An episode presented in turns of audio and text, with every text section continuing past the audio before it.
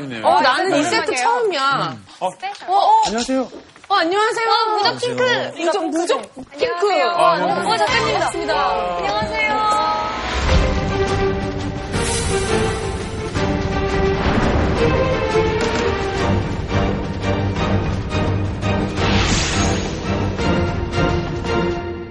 아 근데 정말 죄송한데요. 저는 무적 핑크 굉장히 팬이거든요. 실질, 객관, 동화, 뭐 영화 다 봤어요. 근데 데뷔작부터. 오늘까지 남자인 줄 알았어요. 죄송하지만 남자인 줄 알았어요. 왜냐면 그림체나 이런 게 굉장히 선이 굵고 굉장히 멋있어요. 그래서 남자인 줄 알았다는 말씀 지금 제가 데뷔 8년 차인데 네, 맨날 듣고 있어요. 어, 진짜 나처럼 생각하는 사람이 많아요. 한 번 이제 여자란 걸 밝혔을 때 여고생 독자들이 저한테 쪽지 진짜 많이 보냈어요. 오빠 아니죠 이러면서. 그만 헷갈려 하시는 분들이 많구나. 아, 근데 전 딱 눈길에 사로잡는 게 오늘 입으신 옷 혹시 어디서 팔아요? 혹시 어디서 팔아요? 그런 옷을 어디서 사시는 거예요? 예뻐요. 이거 이거 제가 만든 거예요. 진짜 제가 디자인을 했어요. 디자인을 해서 제 한복 이제 전공한 친구가 있거든요. 걔한테 만들어 달라고 부탁을 한 건데 굴룡포 지금 문양이 있는 거 봐서는 왕이에요. 약간 요게 좀 힌트가 아닐까 오늘 수업이랑 아니면 아무 상관없이 그냥 입고 오신 건가 누나도 아무 상관없이 오늘 이렇게 입고 온 거 아니에요? 나 그거 나는 아무 생각 없이 입었지 아, 시상식인 줄 알고. 중국 황족 아닙니까? 수세미를 이렇게 많이. 오늘 그러면 선생님이라니 중국 황족의 어, 한복. 와 고궁이다 여긴 어디죠? 경복궁 아니에요? 경복궁이잖아. 고궁 서울 5대 궁궐의 이름은? 5대 궁. 경복궁. 창경궁 아닌가? 경복궁 경희궁. 덕수궁 어, 덕수궁. 창덕궁 창경궁, 창경궁. 창경궁 경희궁? 경희궁 다, 저, 다 적으셨네요. 다 나온 거다 나왔어. 다 나왔어 개다 나왔어? 네, 경희궁. 경복궁, 덕수궁, 창덕궁, 창경궁, 경희궁. 경희궁이야. 우리 클래스 있네요. 저는 근데 사실 5대 궁궐을 대라고 했을 때 어, 서울에 이렇게 많은 궁궐이 있었구나라는 생각을 어, 새삼스럽게 하게 됐어요. 맞아요. 맞아요. 이렇게 많았군요. 아, 저 그런 얘기 들은 것 같아요. 서울이 궁궐이 가장 많은 도시 중에 하나라고. 그러네요 전 세계에서 그러니까 보통 궁궐이 왕이 사는 집이니까 그렇게 많지 않은데 맞아요. 역사의 발자취를 따라서 여기저기 옮겨 다닌 일이 많아가지고 조선에 이렇게 궁이 많다고 얘기해요. 그래서 거기다 돌아가신 왕의 뭐 어머님들이나 그분들을 다 모시다 보니까 계속해서 많아졌다고 저는 얘기해요. 나가라, 나가라. 공부 많이 했어요. 책을 많이 봐. 역사를 좋아하니까. 사실 궁궐 말- 말고도 서울에 우리가 모르는 것이 정말 많다고 하는데 오늘 그 얘기를 들려줄 특별한 분을 또 선생님으로 저희가 모셨어요. 같이 한번 선생님 외치면서 불러볼까요? 네. 선생님, 나와주세요.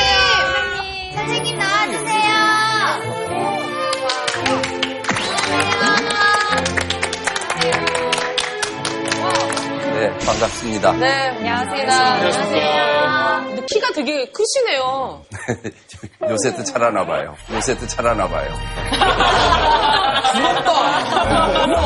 제가 좀 선생님을 소개해보도록 하겠습니다.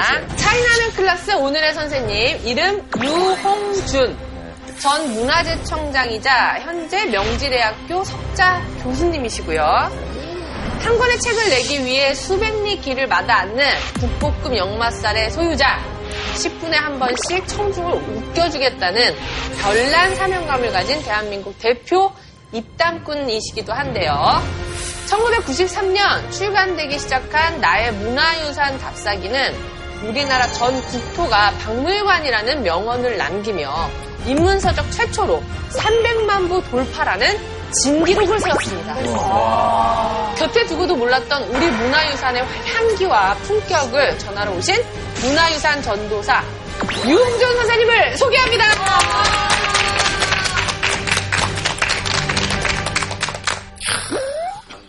네. 선생님 제가 알기로는 어, 대한민국 대표 입담꾼이라고 소개를 해드렸지만 음.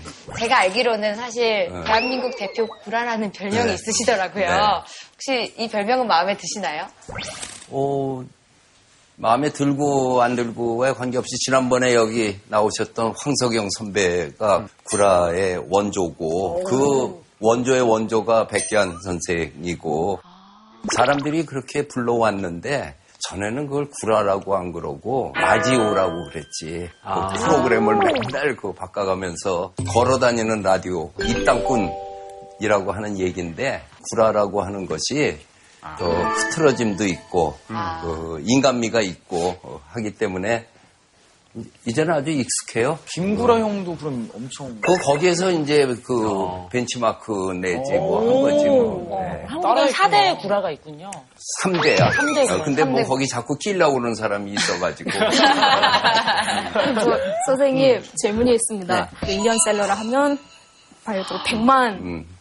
이상의 사람들이 본 건데 원래 혹시 문학을 전공을 하셨나요? 아닌 걸로 알고 있는데요. 아, 그런 거 한 적은 없고, 내 책이 이제 그 대중적으로 많이 읽히니까, 어, 이 책의 어떤 장점 때문에 사람들이 그렇게 좋아하는가를 그 사람들이 연구를 많이 해요. 어, 가장 공감대를 얻는 분석이 학자와 그 문필가의 요소가 50%씩 이렇게 잘 섞였다. 카페나 뭐 이제. 그러니까 그걸 또 그렇게 얘기 안 하지. 학비리와 딴따라의 기질이 50%씩 섞여 있는 구라다. 뭐 이런 식으로 이야기를 하는데 나 동의하죠. 네. 어, 선생님께서 책으로도 저희가 문화 유적지를 많이 소개해 주셨지만 네. 실제로 공개되어 있지 않던 유적지들을 네. 직접 공개해서 많은 분들이 볼 수 있게 하셨다고 제가 들었는데 어떤 계기로 그렇게 하셨는지 어떤 의미가 있는지 궁금합니다. 그 질문을 아마 문화재청장 할 적에 많이 개방한 것을 얘기를 하는 것 같은데 내가 살아가면서 문화재청장을 하리라고는 1초도 생각한 일이 없어요. 그래서 글 쓰면서 문화재청은 뭐 하는데 이따위로 해놨느냐, 안내판은 뭐냐, 뭐 이러고 그렇게 얘기를 했는데 청장되고 그거 찾아서 고치느냐고 굉장히 고생했어요.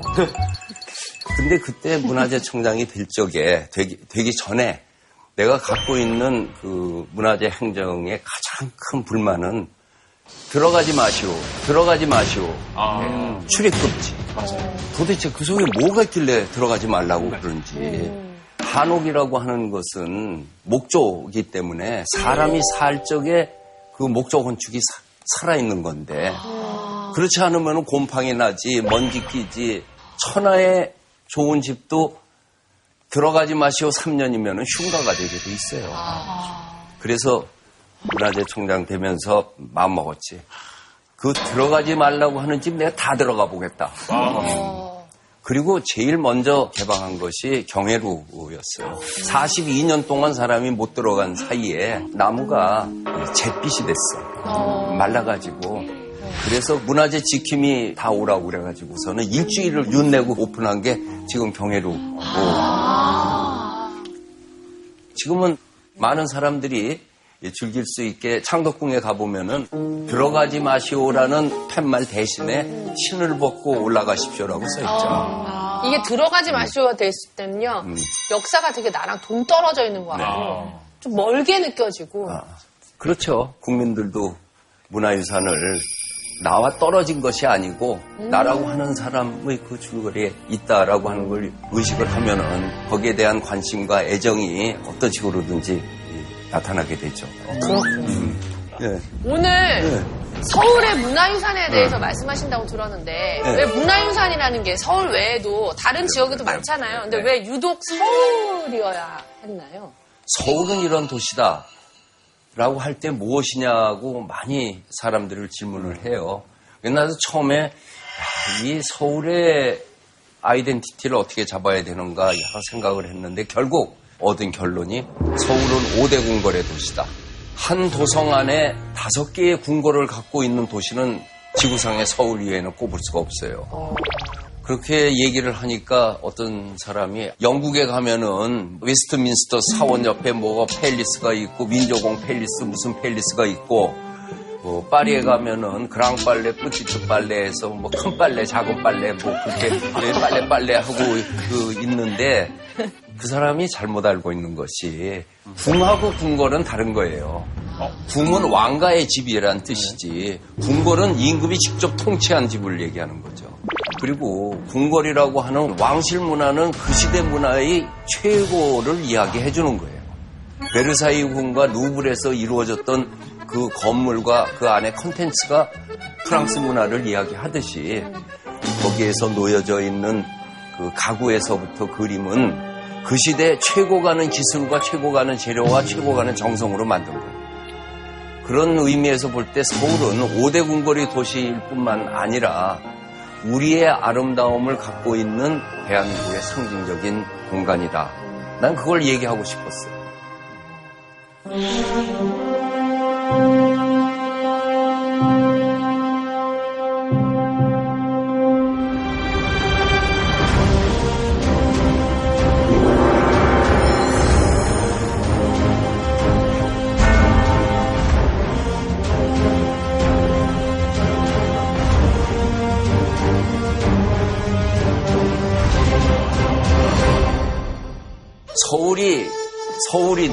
한양이 정도하는 이야기와 함께 한번 시작을 해보겠습니다. 조선 왕조가 어, 몇 년에 건국했죠? 1392요.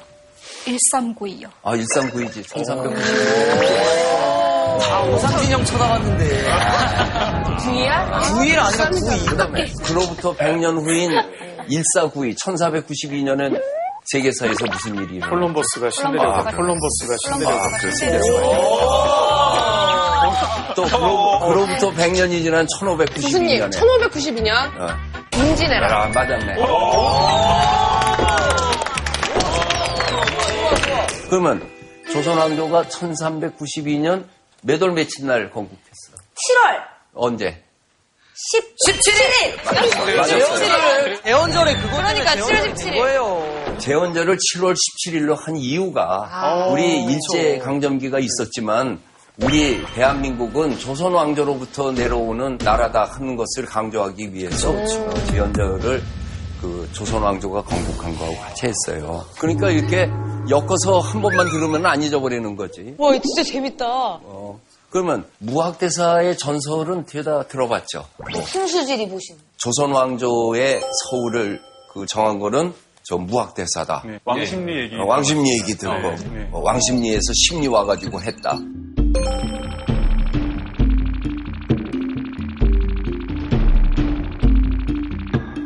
이 무학제라고 하는 것을 또 무학대사에 연결을 해가지고 무학대사가 그랬다 했는데 그거는 다 전설이고 낭설이고 무학대사가 아주 신비로운 분이니까 만들어진 이야기일 뿐인 것이고 사실은 그렇지가 않았어요.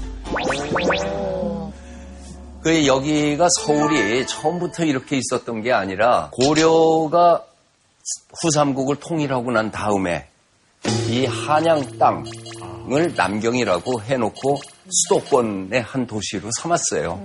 그리고 거기에 별궁도 있었어요, 조그맣게. 그리고 태조 이성계가 7월 17일 건국하면서 바로 남경 자리, 지금 서울 자리죠. 거기 별궁이 있는 작은 고을 글로 천도를 하고 싶다. 그랬더니 그 당시에 그 대신들 학자들이 조선 왕조의 서울은 어디가 좋은가를 물색하면서 계룡산이 좋다고 해서 계룡산 신도안이라고 하는 곳에다가 공사를 시작을 해요. 10개월 동안 공사 작업을 했는데 다른 하륜대감을 비롯한 여러 대신들 풍수가들이 여기는 절대로 안 된다 하고 주장을 한 거예요. 그러니까 태조 이성계가 그 얘기를 듣고 공사를 중단시켰어요. 그래서 다시 원점에서 시작을 한다. 아, 태조 이성계는 빨리 새 도읍을 가고 싶은데 이 논란이 많으니까 그때 그럼 내가 현장에 가서 보겠다. 그래서 그때 양주 회암사에 있는 무학대사 보고 좀 같이 가자고 해서 같이 와서 봤어요.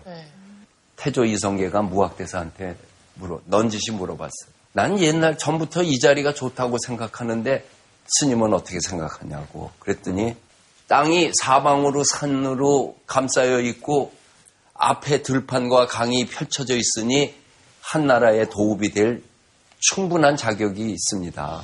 다만 도성을 둘러서 수도의 품위, 수도 서울의 품위를 만들어주고 두 번째는 대신들하고 상의한 다음에 결정하십시오.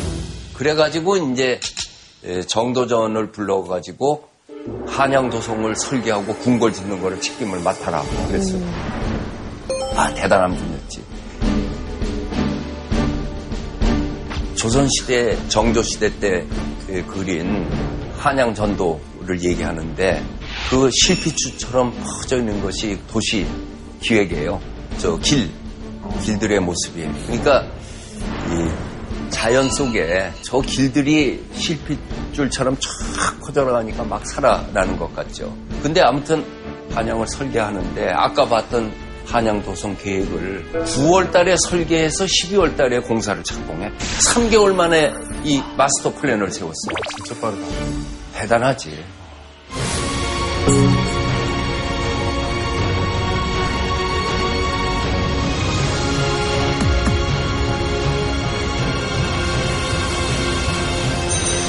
이 서울 한양도성의 그 사계절인데 이 한양도성 이거를 보고 사람들이 막 비웃기를 아니 성을 저렇게 쌓아놓으니까 임진왜란 때 그냥 다 도망갔지 어? 매적을 못 막지 이렇게 얘기하는데 저거는 한양도성은 외적을 막기 위해서 쌓은 성의 개념이 아니고 무학대사 얘기대로 수도 서울의 품위를 위한 울타리를 친 거예요. 만약에 저게 싸움을 대비한 거면은 해자를 파야지. 고랑을 파가지고 들어오지 못하게 해야 되잖아요. 그러니까 뭐 중국에 있는 성, 일본에 있는 뭐 오사카 성, 유럽에 있는 중세 성 이런 것들을 보면서 한양도 성을 보면은 빈약하다고 얘기했는데 그건 개념이 틀렸죠. 우리는 전쟁에 대비한 것은 남한산성과 북한산성이에요. 그때 전쟁이 나면 일단 글로 가가지고 거기서 다시 싸우기로 돼 있었던 거죠. 이 영어로 얘기하면은 어떤 때는 개념이 더 쉬워. 이. 서울의 한양도성은 포트리스가 아니라 시티월이에요. 아, 영어가 더 쉽지. 어, 진짜 한결 쉽다, 한결. 한결 쉽지. 네. 이게 있고 없고 얼마나 차이가 있어. 그래서 아니, 저희 가서 그래서 볼 때마다 아니 어. 뭐 이거를 어. 여기다 왜 세웠나? 어. 저 그냥 넘으면 되잖아. 어. 그래서 기록에서 된 건가 했는데 그게 아니라 아. 그냥 그냥 시티월. 시티 그냥 아, 단독주택에 담장 없어 봐. 어떻게 그냥 그냥 되겠어. 담장일 뿐이다. 아니, 우리들이 옛날 사람들이 한 것을 우습게 생각하는 경향이 있는데 14세기 말에 전 세계에 어디 이런 계획 도시를 만든 적 없어요. 20세기에 와서도 현대 도시 수도를 그 빈터에다가 그 하는 적은 있지만 여기는 산이 둘러싸여 있고 먼저 있었던 소도시를 이렇게 수도로 해가는 이 계획을 세웠다는 것 자체만으로도 참 조선왕조는 대단한 그 문화 능력을 가졌다 하는 것을 알 수 있죠. 그래서 지은 것이 이 경복궁부터 지어서 서울이 이제 시작을 하게 됩니다. 이 경복궁이 어떻게 만들어졌는가 보면은 경복궁을 지을 적에는 아주 정연하게 남북 일직선상에 광화문에서부터 근정전 들어가는 것을 산문산조라고 해가지고 문 세 개를 거쳐서 근정전에 도착해 광화문이 있고 홍례문이 있고 근정문이 있고 그 다음에 근정전이 나오는 거예요. 딱. 경회로는 나중에 진 거고 이거는 외조라고 해서 의식이 경행되는 곳이고 그리고 그 뒤로 넘어가면은 이제 사정전은 근무하는 곳이고 강령전과 교태전은 이 내전이라고 해서 침식 예, 주무시는 곳이고 이렇게 3분과 3조로 구성되고 그 다음에 부속 건물들이죠. 아, 대단하네. 그 다음에 조선 왕조의 상징적인 것이 이 근정전인데 김정전?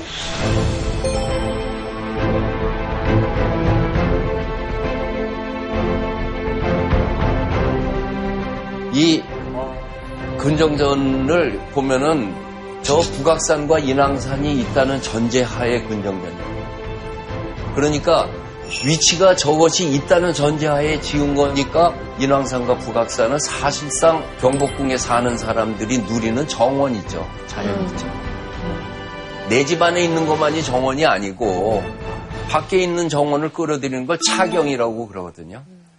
그것이 있다는 전제하에 정자도 짓고 집을 짓는 거니까 우리가 이 사용자 입장에서 그 건축을 보면은 옛사람들의 건축을 더 이해할 수 있고 실내를 봐도 어, 임금을 상징하는 용상이 있고 뒤에는 1월 오봉도라고 저게 저 해와 달 그리고 변함없는 산 오래된 소나무 와, 예. 대칭이 진짜. 저게 쳐 있는 거는 임금을 상징하는 저 병풍을. 임금이 어디 밖에 나갈 적에도 저 병풍을 갖고 다녀요. 예, 저 아, 위에는 칠조룡이 발톱이 예, 일곱 개가 달려 있죠. 천장에 이런 게 있었네. 어, 천장 위에. 천장을 볼 생각을 못 했는데. 멋있잖아요. 와.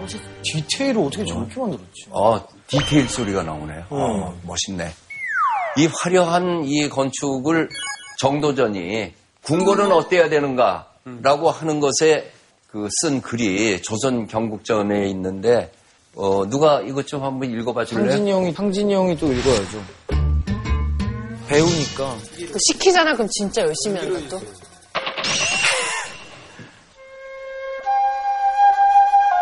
궁원제도가 사치하면 반드시 백성을 수고롭게 하고 재정을 손상시키는 지경에 이르게 될 것이고 누추하면 조정에 대한 존엄을 보일 수 없게 될 것이다. 검소하면서도 누추한 데 이르지 않고 화려하면서도 사치스러운 데 이르지 않도록 하는 것이 아름다운 것이다. 아, 멋진 말이네요, 진짜. 뭐 엄청난 얘기죠. 아니, 엄청난 분이신 것 같아요. 저 그냥 엄청나죠. 글로만 봤을 때. 네. 네. 다시 한번 읽어봐. 강조해서 한번 읽어보라. 누가 제가요? 어, 지금 옷이 너무 화려하셔가지고. 검소하지 느낌이? 검소하면서도 누추한 데 이르지 않고 화려하면서도 사치스러운 데 이르지 않도록 하는 것이 아름다운 것이니. 어, 멋있어요. 중전마마 필로 좀 해봤어요. 약간 뇌야 느낌 아니었어요? 내가 지금 다시 읽으라고 얘기한 거가 예, 검소하면서도 누추하지 않고 또 화려하면서 사치스럽지 않다. 이거를 거미불로 화이불치라고 그렇게 얘기하는 말이다. 거예요. 한국의 미를 대표하는 그런 개념인 거예요. 사실 내가 이 차이나는 클래스에 나오는 거는 강연을 한다고 생각을 하면은 힘들어요. 맞아요. 하지만은 한국 미술사와 우리 문화유산을 전도한다고 생각하면 하나도 힘들지 않아요. 엊그저께 어떤 공예가 그 팜플렛 보니까 나의 미적 이상은 거미불로 화이 불칩니다 이렇게 쓰기도 하고 우리 동네에 그 미장원이 하나 있는데 저 집 주인이 맨날 저 현수막을 써놓는데 저렇게 썼어. 거미불로 화이불치 검소하지만 누추하지 않고 화려하지만 사치스럽지 않다. 최고의 미용실. 굉장히 뭔가 저 글귀에 되게 많은 자극과 자극, 감명을 그렇죠. 좀 받으셨나 보다. 어, 이제 뭐 미장원까지 그, 어, 전도가 됐으니까 어, 오늘 여기에 그 차이나는 클래스에 나와서 그래도 차이나는 강의를 하려면은 저 개념 하나는 시청자 온 국민들에게 또 한 번 전도를 해야겠다. 어, 저 너무 멋있는데요. 멋있죠? 제 좌우명이 될 것 같은데. 좋았어. 거미불로 오늘 화이불치. 하나 얻었네. 전도가 잘 됐네. 딘딘. 거미불로 화이불치. 근데 경복궁의 보이지 않는 아름다움을 얘기한다면은 이 박석에 이게 자연스러운 돌이잖아요. 네. 이거 가지고 어떤 사람은 왜 반듯하게 못하고 이렇게 했냐고 그러는데 그게 아니고 이 돌들이 강화도 성모도에서 나온 돌인데 그거는 구들장처럼 넓적해요. 페이브먼트지 그 당시에 창덕궁 인정전을 일본 사람들이 잔디밭으로 만들었어 이걸 다 걷어내고 그랬다가 이제 다시 현대에 와서 복원하는데 예, 이 박석을 구할 수가 없어서 화강암을 돌멩이로 반듯하게 쓸어가지고 깔아놨어. 지금 그렇게 돼 있어요 현재. 그렇게 되니까 어떤 일이냐? 우선 멋이 없고 두 번째는 거기에 낮에 갈 수가 없어 눈이 따가워서. 이거는 우들두툴한 자연석이 난반사를 시키기 때문에 여기는 선글라스 없어도 가요. 그리고 박석의 참 아름다운 때가 비가 오면은 아, 너무 멋있지.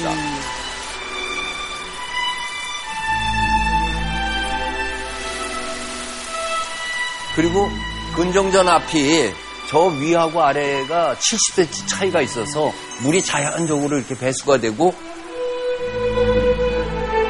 마지막 남아서 이제 비가 그치면은 박석 사이로 물이 싹 자기 길 찾아서 흘러가고 있는 거가 아, 정말 멋있어요.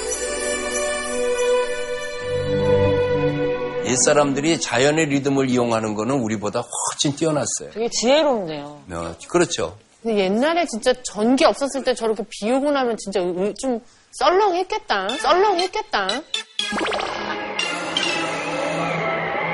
그러게요. 그러게요. 이 근데 더 기가 막힌 것이 지금 경회로 예쁘다. 이 경회로가 우리나라의 가장 큰 목조 건축인데 저 경회로는 아, 진짜 예쁘다. 태종이 왕자의 난 일어서 자기 형을 정종으로 세워서 허수아비 왕을 세웠잖아요. 그 정종이 무서워서 서울을 버리고 개성으로 다시 갔어요. 그때 거기서 2차 왕자의 난을 일으켜가지고 정권을 잡은 다음에 돌아오면서 경복궁에 들어가지 않고 창덕궁을 하나를 새로 지었어요. 그 신하들이 막 반대했어. 궁궐 지은 지 10년뿐이 안 돼가지고선 왜새 궁궐을 지습니까? 그랬더니 태종이 인간적으로 나 거기 가기 싫다. 형제를 죽인 그 피비린내 나는 곳에서 있고 싶지 않다. 그래서 지은 것이 창덕궁이요. 어, 너무 슬퍼.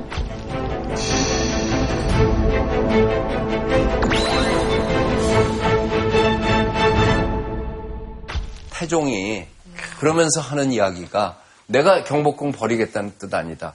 국가의 의전은 당연히 정전으로서 경복궁에서 하마 그리고 박자청이라고 하는 불세출의 그 건축가 토목 기술자에게 경애로를 하라고 그랬어요. 그분이 사실상 저 조선 왕조의 토목공사는 그분이 다 했어요.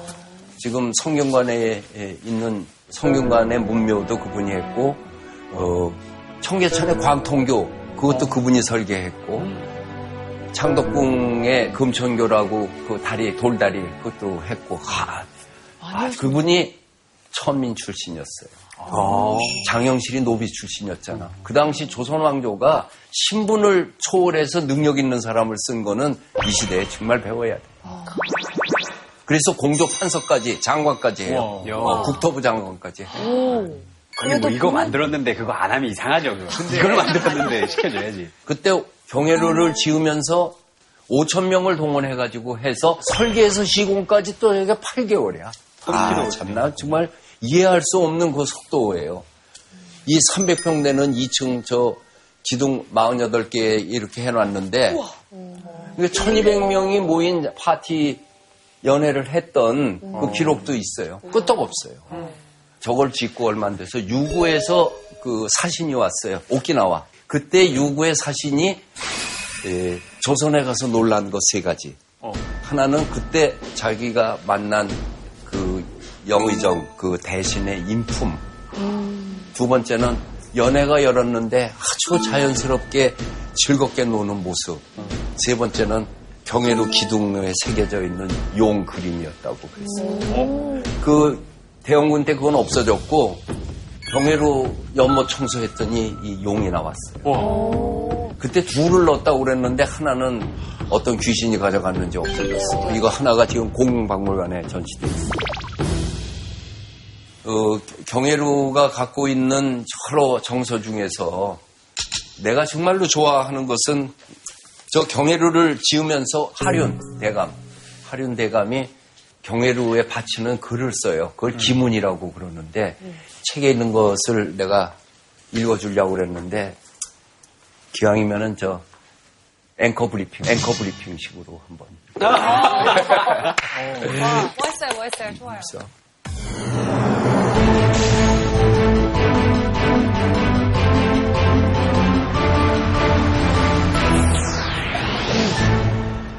누각을 짓는 것은 나라를 경영하는 것과 비슷하니 기둥을 바르게 세우고 땅을 깊게 파서 다지는 것은 국가의 기업을 튼튼히 하는 것과 같습니다. 대들보가 두껍고 기둥이 튼튼한 것은 무거운 것은 약해서는 안 된다는 뜻이고 석가래와 문설주의 작은 부재들은 각자가 소임을 맡아서 국가가 운영되는 같습니다. 높이 올라가서 밖을 내다보면 넓게 시야가 펼쳐지는 것은 국가를 운영하는 안목을 넓게 하자는 뜻이요. 위에 올라 아래를 내려다 보면 두려운 마음이 들 것이니 그것은 경외하는 마음을 갖고자 하는 뜻입니다. 제비들이 날아들어서 서로 즐겁게 화답하는 것은 백성들이 즐거워하는 모습이고 파리가 덤비지 못하게 하는 것은 간사한 무리들이 접촉하지 못하게 하는 것입니다. 이러한 생각을 가지고 누구대에 오르고 내린다면 그것이 국가를 운영하는 데 이루는 공이 결코 적지 않을 것입니다. 이상. 이, 그 말이 이 집과 함께 어우러질 적에 인문 정신이 살아나는 거 아닙니까? 문장도 너무 멋지지만 그것도 다 외우시고 이렇게. 내, 내 식으로 다 바꿔서 지금 그 본문은 이거보다 더 멋있어요. 여기서 나오는 연못을 파서 나온 흙 있잖아요. 네. 이 흙을 어디다 버려야 될 거 아니에요. 버리는 것이 아니라 교태전 뒤에 이집동산을 이렇게 만들었어요. 예쁘다. 예쁘죠. 그리고 저기 굴뚝이 아, 저 굴뚝입니까, 저게? 네, 굴뚝이에요. 그 저것이 무슨 오브제를 갖다 놓은 것 같지만은 저건 굴뚝이에요. 너무 예쁘고 그 되게 예쁘고 힙해요. 그 다음에 굴뚝 갖고 싶다. 이 교태전에서부터 이렇게 멀리 떨어져 나오잖아요. 그거는 아궁이에 불을 때면 불길이 바로 빠지면은 열기가 바로 빠지니까 되도록 멀리 빼서 저기다 놓은 거예요. 되게 실용적인 것 같아요. 그 정도가 아니야. 이게 이 교태전으로 들어가는 입구인데 저 집 대문간에 있는 저 굴뚝이 그집 굴뚝이 아니고 이 앞에 있는 강령전 건물 굴뚝이야. 와. 센스가 대박이네. 그 입구에 이 기둥에 이렇게 글씨 저 문양이 새겨 있는데 이게 그냥 문양이 아니고 저기 써 있는 글씨가 이런 전서체로 쓴 것이 천세 만세 만수 무강이라고 쓴 거예요. 그러니까 디자인은 디자인대로 살리면서 한편으로는 의미도 부여를 한 거죠. 아, 참 진짜 대단하네. 디테일이야. 명작은 디테일이 아름다워. 건축가 미즈반데어로에라고 하는 20세기 유명한 건축가. 바르셀로나 엑스포트에 독일관을 지은 것이 저 미즈반데어로에가 설계한 건데 거미불로 한 거에 힘이 뭔가 하는 거는 그거 보면 느껴요. 저분에게 명작은 뭐라고 했더니 God is in the details. 신은 디테일 안에 있다. 디테일이 아름답지 않은 건 명작이 아니에요. 저 디테일이 강한 나라가 일본이야. 일본 화과자 하나 먹으려면 껍질 몇 번 까야 돼. 한 다섯 번 까야 요거 요만한 거 나오잖아. 이 일본은 1200년 전에 연력사에 있는 그 사이초라는 스님, 그분도 도레인 후손인데 조천이로 차죽고라고 해서 천 가지 만 가지 중 한 가지를만 잘, 잘 하면 그것이 나라의 보물이다. 그런 장인 정신을 길러서 12세기에 아뜰리에 공방 체제도 오고 지금도 3대째 이어지는 국수집부터. 3대는 얼마 안 됐다는 네, 네. 뜻이야. 시- 최소한도 10대는 가야 그래도 일본에 그 가장 오래된 그 신사가 이마미야 신사인데 그 앞에 임진왜란 후에 만든 그 떡집이 있어요. 이렇게 막대기에다가 그 인절미 같은 거 구워서 먹는데 값도 싸고 맛있어. 근데 그 집이 400년이 넘었는데 400년 됐다고 안 써 있어. 왜냐면 그 앞집이 800년 됐다. 아니, 중요한 거는 사회가 그런 분을 인정을 해주는 거야. 좋은 예가 있는데 2002 한일 월드컵 공동 주최잖아요. 네. 일본의 축구 협회장은 이 다이아키 도미빵 이 도미빵 가게 4대 당주예요. 그래가지고 자기 사무실이 이, 이 붕어빵집 2층에 있으니까 그쪽에서 만나자고. 그래서 갔더니 자기 집에 대해서 쫙 설명을 하면서 저를 가리키면서 저 뒤에 써 있는 것이 우리 집 대대로 내려오는 가훈이자 사시라고 얘기를 거예요. 아니 붕어빵 가게를 하면서 무슨 가훈이 있고 사시가 있겠어. 근데 읽어봤더니 엄청 감동적인 글을 붕어빵 가게의 모토, 모토. 어? 머리부터 꼬리까지 팥, 머리부터 꼬리까지 팥 이렇게 써있다. 머리부터 발끝까지 팥 이슈. 선생님 드셔보셨어요? 꼬리 끝에 팥이 있던가요? 아, 그래. 우리가 그동안 붕어빵을 먹으면서 마지막 꼬리 씹을 적에 팥이 없어서 얼마나 서운했어. 아, 맞아요. 근데 여기는 그게 4대를 내려가는 디테일. 디테일. 네, 네. 디테일 말씀하셔서 그런데 사실 저도 경복궁 많이 갔지만 그런 디테일을 많이 놓쳤던 것 같아요. 네. 어디를 어떻게 보면 좀 디테일하게 볼 수 있을까 추천을 좀 해주시면 좋을 것 같아요. 네, 두 개만 하지. 하나는 수정전이라고 하는 건물이에요. 이 건물이 경회로 뒤에 저 앞쪽에 있는데 이거 이 건물을 보면은 나 지금도 미안해. 저걸 수정전이라니까 사람들이 그냥 가는데 저 집이 훈민정음을 만든 집현전이에요. 훈민정음을 세종대왕이 젊은 학자들을 시켜서 6년 동안 그 연구해서 만들게 했잖아요. 이제 넣어가지고. 그 연구했던 그 집현전이 여기에요. 집현전으로 했다가 네.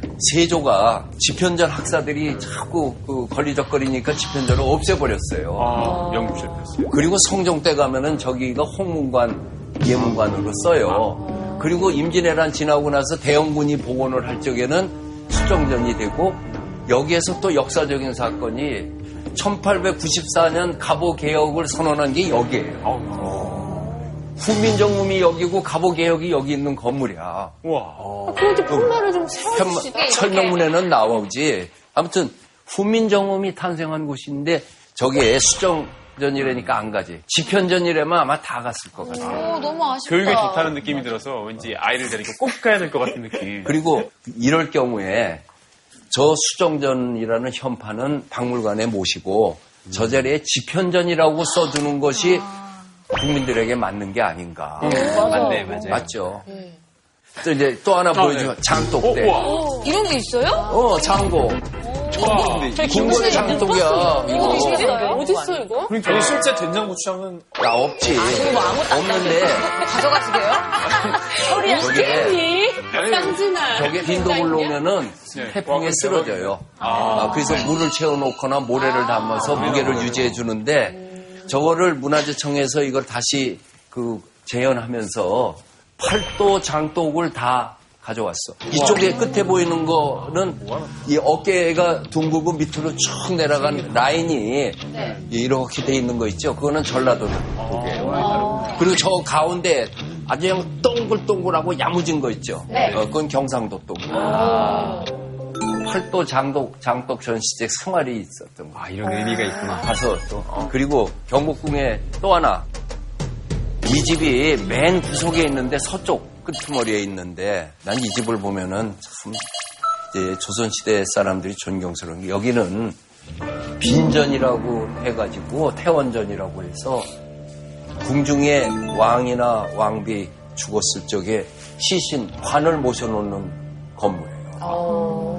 여러분들 저 뭐야 장례식장 가면 빈소에 간다고 그러지. 네. 그 빈이 무슨 뜻이냐면은 이 주검 시변에다가 손님 빈자예요. 그러니까 이 세상에서는 주인이지만 저, 세- 저 세상에 갔을 적에는 저승의 손님이 된다는 얘기죠. 이 죽음이라고 하는 것을 뭐 별개로 이렇게 떨어 있는 것이 아니라 우리가 다 받아들여야 되는 삶의 조건으로 궁궐에 아예 빈전을 만들어놨어요. 엄숙해요. 그 두 개 달라고 그러는데 세 개 가르쳐줘. 그러니까 태- 태원전, 수정전, 장고 이 세 가지. 네, 꼭 가보십시오. 태원전을 봤으니까 죽음에 관한 거와 함께 종묘로 한번 그 건너가 봐요.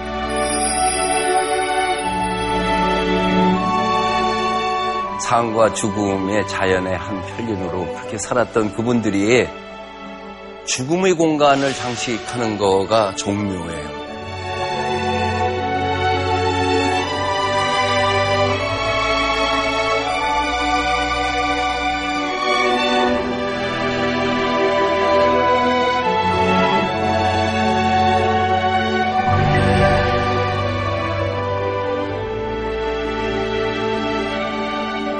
하마라 북한산에서 저쪽 끝이 비봉이거든. 이게 종묘라고 하는 건물이잖아. 아, 저건 대박이야, 진짜. 와, 저 건축물 뭐야? 야, 이게 또 가을이 되면 이랬대.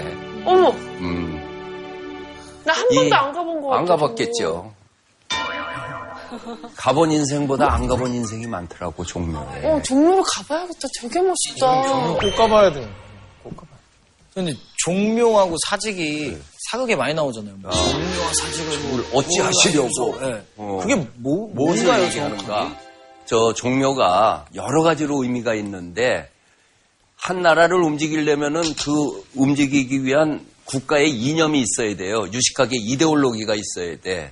근대 국가로 들어오기 전에 이데올로기 역할을 하는 거는 종교예요. 그가 왕이고 우리는 백성인 이유까지 설명을 해주거든. 그러니까 결국은 서양과 동양의 고대 중세를 유지해온 이데올로기는 기독교와 불교예요. 근데 14세기에 건국을 해놓은 이 유교 국가는 이념이 유교잖아요. 그러니까 사찰이나 교회당이 있는 게 아니고 유교 국가에 맞는 종교 시설 그것이 종묘와 사지. 유교가 뭔지 조금만 설명 좀 해주세요. 유교 공자님의 가르침을 기본으로 한 거죠. 불교는 석가모니 가르침이고 네, 네, 기독교는 예수님의 가르침이고 그리고 공자님 말씀을 기본으로 해가지고 인간의 도덕률에서부터 사회 윤리까지를 규정해 놓은 것이 그게 유교고 이제 조선 왕조가 불교를 그 배척하고 인간의 문제는 인간의 관계 속에서 해결하자. 이런 그 생각이 새로운 걸 만들었죠. 그거에 입각하면은 지금 딘딘이 얘기한처럼 종묘와 사직, 좌묘 우사라고 그래. 왼쪽에는 종묘가 있어야 되고 오른쪽엔 사직이 있어야 돼. 그것이 종묘와 사직. 사는 땅이고 직은 곡식이에요. 그러니까 사직은 단을 만들어 놓고 거기서 제사 지내는 거야. 이 땅이 풍요롭게 되고 곡식이 잘 되게 해주십시오는 사직에서 하는 거고 종묘는 태조 이성대 이래로 역대 왕의 영혼을 모시고 있어요. 왕이 돌아가시면은 동구릉에다가 모셨죠. 네. 그러면 그 다음에 그분의 위패 신주 나무에다가 이렇게 해서 박스에다 이렇게 떼갖고 그 혼을 모셔놓은 집을 모시는 게 종묘. 여기에 19개의 방이 있거든요. 이 19개 방마다 태조, 태종, 세종, 성종 이렇게 다 그 신주가 모셔져 있어요. 근데 조선시대 왕은 27분이에요. 그럼 나머지 그럼 남은 지분은 어디로 갔는가? 새로 건물 지어. 압축 파일로. 여기는 역대 왕 중에서 오랫동안 치적을 해서 업적을 남긴 분만 모시고 그렇지 않고 일찍 죽은 분, 뭐 단종이니 인종이니 예종, 경종 이런 분들은 옆에 영영전이라고 별도의 예, 공간으로 모셨어요. 근데 이 마지막 왕 순종이 들어가니까 제 19실이 딱 찼어요. 그리고 영영전에서는 영칠왕이 들어가니까 제 16실이 딱 찼어요. 왕조는 거기에서 끝나고 종묘의 정전과 제실도 운명적으로 이제 더 있어도 모실 공간은 그, 어, 없었어요. 어, 근데 이 종묘 건축이 저기에서 저 끝까지가 117m야. 오, 그렇게 커요? 어. 이 앞에 딱 들어섰을 적에 오는 그, 위험.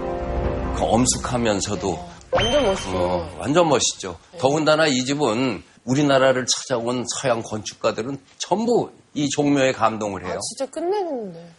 프랑크 겔이라고 알죠? 저 빌바오의 구겐하임 금속을 저렇게 많이 쓰고 형태는 괴이하고 아주 파격적인 건축으로 유명한 저 프랑크 게리가 두 아들과 며느리 둘 여섯 명의 가족 여행을 서울의 종묘를 보러 가자 하고서는 왔어요. 이- 이분이. 아니, 세상에. 저렇게 위대한 사람도 가족 여행으로 오는데 우리는 근데 눈앞에 있는데 가지도 않았네. 그러니 참 희한하지 않아? 아주 미니멀하고 심플한 건축을 하는 사람이 감동했다면은 내가 이해를 하는데 그렇게 이상한 건물을 하는 사람이 이 종묘를 보고서 이, 이 하는 얘기가 이렇게 고요한 공간을 보기가 힘들다. 있다고 한다면 아덴의 파르테논 신전이나 있을까?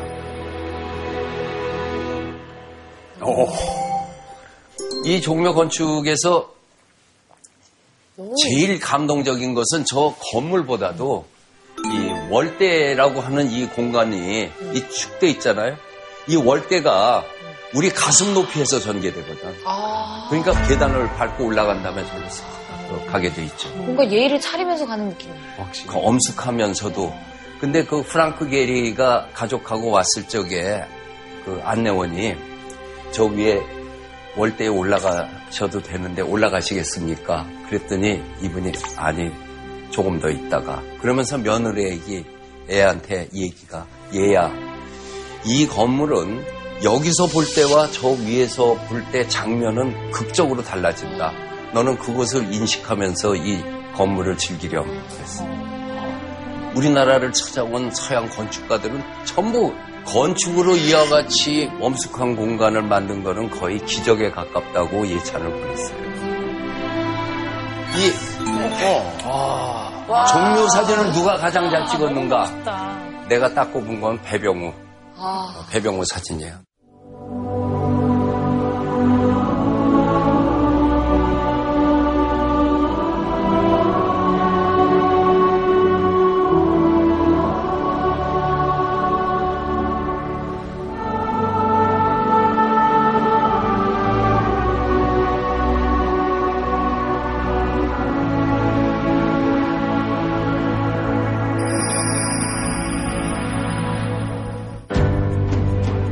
고귀한 단순과 조용한 위대라는 말을 썼어요. 단순성이 얼마나 고귀한 감정을 일으키고 위대한 감정은 시끄러운 게 아니라 조용한 위대, 조용한 위대.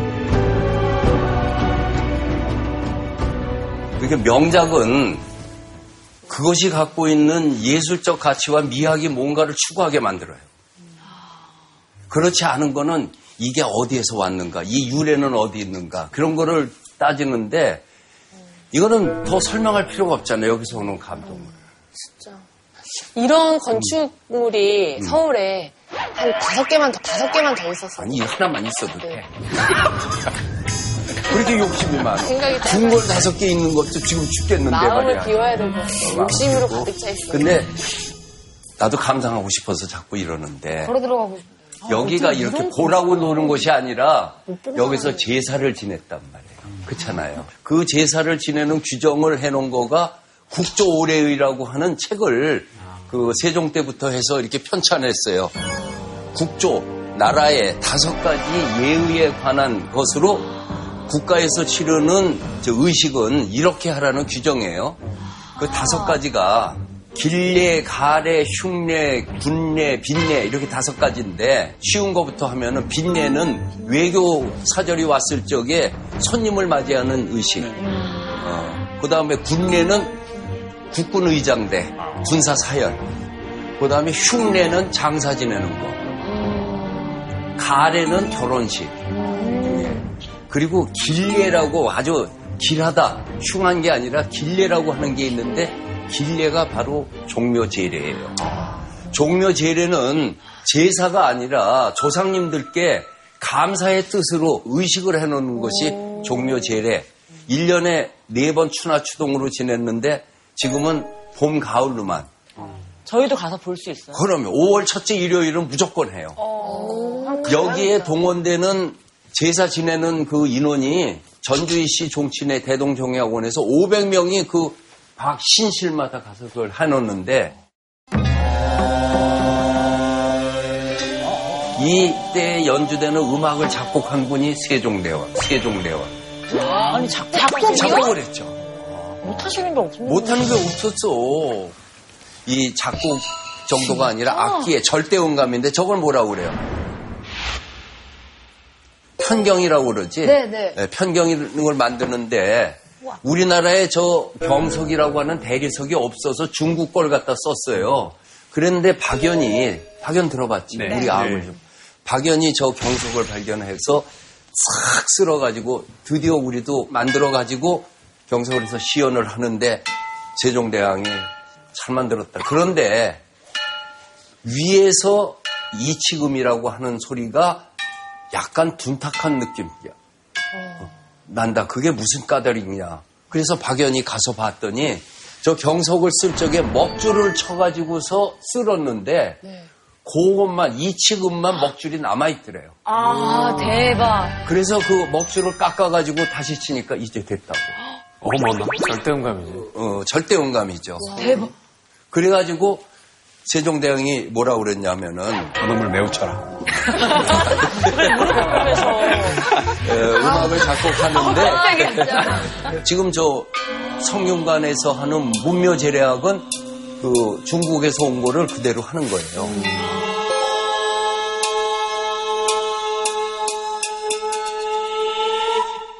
그런데 세종대왕이 한 말씀이 조상들이 평소에는 우리 음악을 듣다가 죽은 다음에 중국 음악 틀어놓으면 그게 우리 조상들이 좋아하겠냐. 우리는 우리 음악으로 해야 된다. 해서 정대업과 보태평 둘을 작곡을 하는데 실록에 나오기를 세종대왕께서 지팽이로 땅을 치고 장단을 치며 하루 만에 작곡했다. 하루 만에. 한번 들어볼까? 어, 네, 어, 네. 예, 들어봐. 종묘 제례하게 해서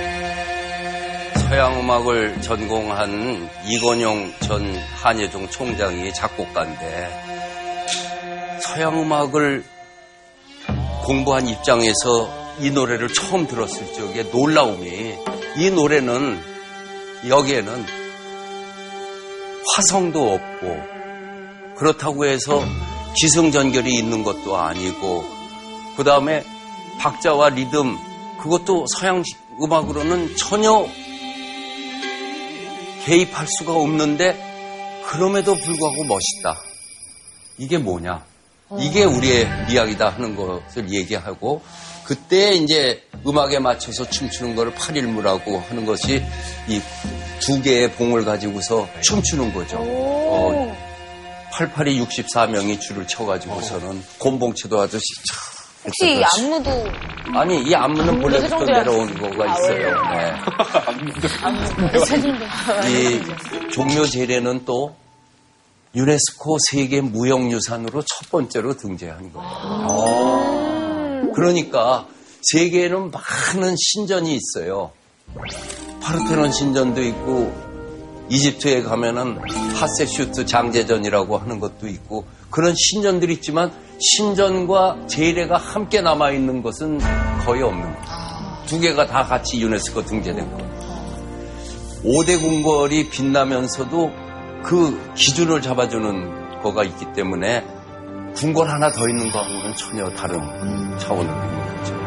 이렇게 종묘를 포함해서 5대 궁궐이 우리에게 상징적으로 현실적으로 다가오는 거는 역시 광화문입니다. 와, 멋있다.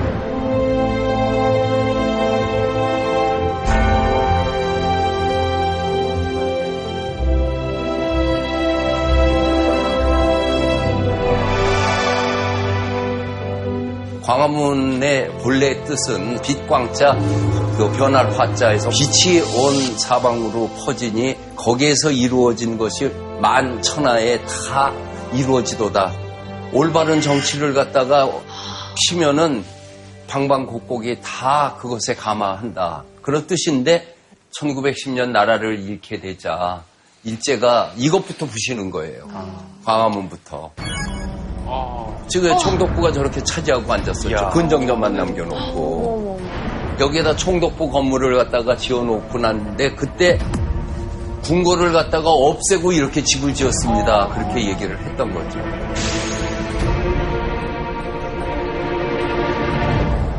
그랬다가 이제 문민정부 들어오면서 저거를 철거하면서 광화문을 다시 복원을 그 하는데 저 광화문의 위치가 총독부 건물하고 방향을 맞춰서 남산에 있는 일본인 신사를 바라보고 있었어요. 그거를 3.75도를 바꿔가지고 17m 앞으로 해서 다시 세운 것이 이 광화문이에요, 현재. 이 광화문을 세우기 위해서 공사를 3년 동안 해야 되는데 50m 곱하기 20m짜리 시내 한복판에 그 공사막을 어떻게 해? 그걸 어떻게 천막을 치고 살아? 그래서 강익중이라는 작가가 이 가림막을 만들어서 저, 저 상태로 우리가 3년 살았어요. 공사 중에는 이거를 보고 살았어요. 기, 기억이 이게 언제 완공이 됐죠, 선생님? 거. 어? 저게 2000... 오래된 일이 아니에요. 아니지 2007년이지. 맞아, 어. 맞아. 1910년에 일제에게 나라를 뺏기고 16년부터 총독부 건물을 짓기 시작을 해서 25년에 광화문이 완전히 헐립니다.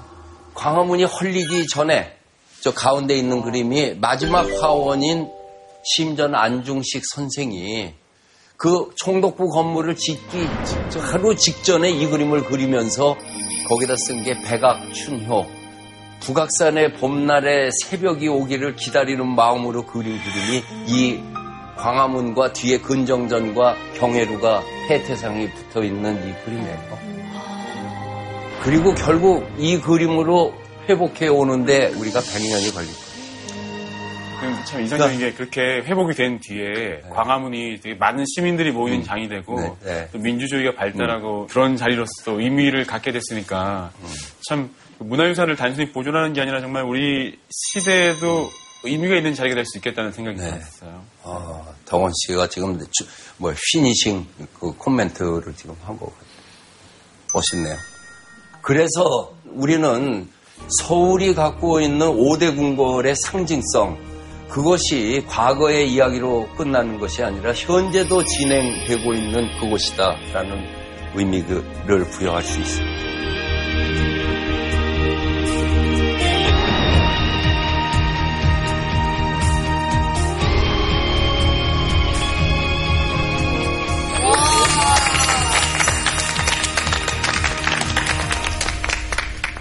우정 핑크님께서 선생님 위해서 또 선물이 그래? 있다고. 어, 어, 뭔데? 쌤, 제 멋대로 네, 정의 아, 내품으로 해드렸습니다. 아, 진짜 잘 그린다. 나 홍준 대왕.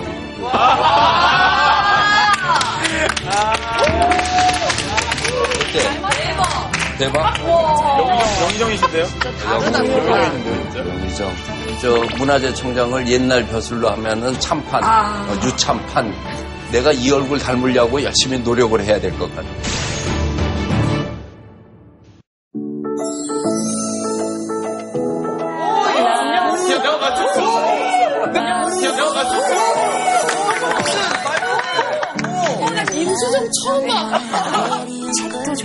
좋지만 직접 가서 듣고 싶다. 입 좀 다물어. 빨개진 건또 처음 보네. 조선 왕조의 5대 궁궐이 서울에 있다. 경복궁, 창덕궁, 창경궁, 경희궁, 덕수궁. 창덕궁 보면은 우리 식으로 땅이 시키는 대로 졌다. 사극에 나오는 무대는 거의 다 창경궁. 어떤 캐릭터 한번 나갔으면 좋겠다. 뭐 그런 생각해 본 적이 있을까? 저는 조선시대에 태어났으면 아마도 좀 화형을 당하지 않았을까. 아니, 인형하고 진짜 어때요? 예? 인형. 인형 같이 오디션 한번 봐요. 라이브 정도로. 귀여우시다. 고종 황제가 덕수궁이 된 경궁으로 오게 돼요. 대한제국의 마지막 몸부림의 흔적이 이렇게 남아있는 내가 부채를 왜 갖고 나왔냐면 이거를 거미불로 화이불치라고 쓰고 여기 번역을 딱 해서 오늘 저 수강 제일 잘한 사람한테 이거 이름 써서 주려고 내가 딱 올렸거든요. 그래도 진경 씨가 제일 열성적으로 들어서 이 부채를 주려고. 지숙 씨. 네. 는저 이거 가 줄 테니까 가서 열심히 공부. 감사합니다. 못 받은 사람은 다음에 기회가 있으니까.